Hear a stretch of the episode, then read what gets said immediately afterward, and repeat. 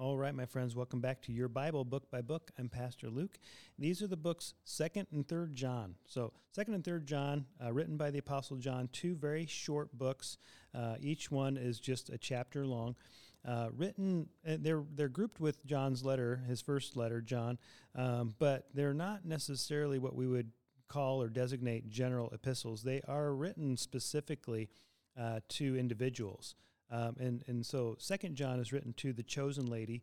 Um, most likely, this is a, a person that John had ministry with, had um, done ministry in, in her home, her church, um, in her area, and she's probably a, a leading matriarch of, of a, a group of Christians.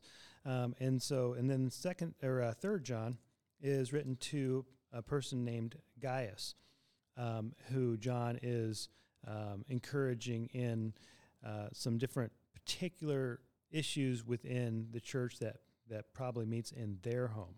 Um, and so, what you have in these letters is John writing uh, pastorally, but also apostolically, which means that um, he's he's by the guidance of the Holy Spirit, he's writing what is Scripture. It is uh, truth that we can apply to our lives, um, even though it is meant specifically for a, a context and a situation uh, that is particular to what's going on in, in that time and that day.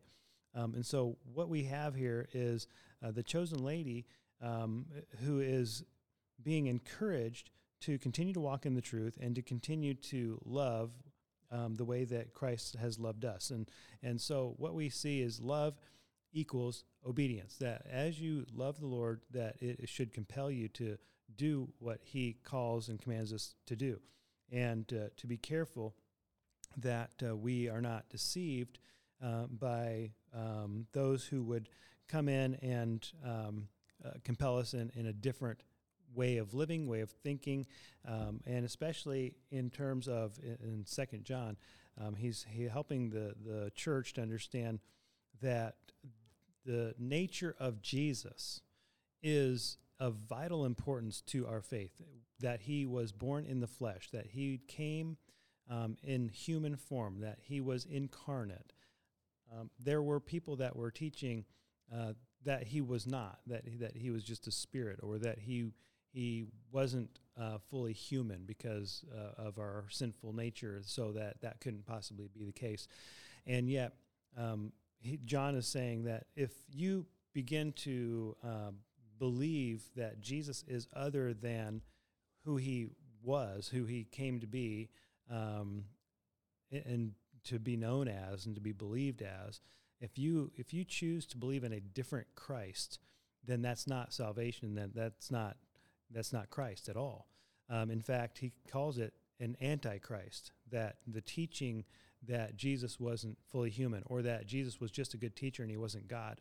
Uh, when you begin to uh, mess with the, the nature of Jesus and uh, create a different idea of who he was, then that's not only is that um, wrong, but it's antichrist, which means that it is opposed to Christ and it, it is um, uh, uh, going to lead you to a place of uh, utter failure in faith. And so John is um, correcting that idea. Um, he is um, helping us to understand the, the value and the importance of trusting in uh, the Christ that is revealed uh, through the eyewitnesses of the apostles that we have through the Gospels. That they saw him, they they uh, walked with him, they saw him uh, after he was raised. That they have all the uh, evidence and the, the witness and the testimony of everything that he did and said, that they recorded his teachings. They gave us an eyewitness account of his resurrected life and, that, and his ascension.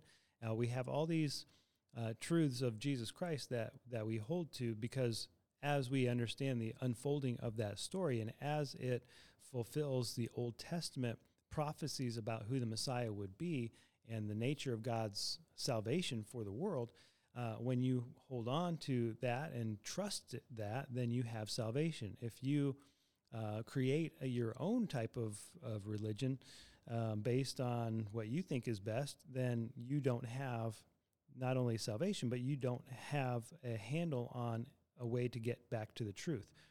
And so John is is warning the church uh, to be careful of the false teachers that would come in and uh, try to destroy Christian doctrine. Um, Third John, we have uh, John uh, really trying to hammer down that s- a different concept, but the same idea of the truth, of the value of the truth and the importance of the truth, and the warning about those who are in charge or in control or who seem powerful or who have influence, uh, who are not walking in the truth. And in fact, um, you have to be very, very careful about the people that you allow to have power and authority within a church context. Um, and so John is actually um, warning about a particular person who is uh, Diotrephes um, in that context, in, in Gaius's context, that, that this is a person who has power in the church but is um, walking away from the truth, and it won't even have anything to do with the Apostle John himself. Um, and, and, so it looks like it's trying to steer the church in a very uh, different heretical direction.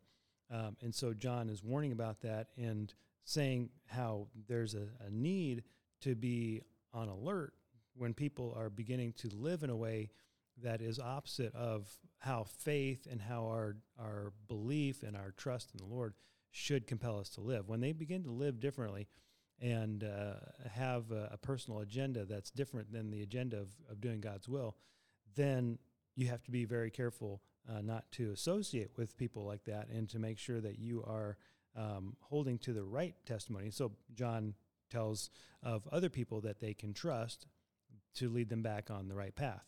Um, and so John is is writing these two very particular letters about issues that are are unique in, in, their context, but then we see how they work out in in our lives today. That these types of things are, are not unusual. Um, it, we have all kinds of scenarios where you have people who are teaching um, false doctrine, or you have people that are trying to take control of an organization um, who don't have the the will of God on their minds.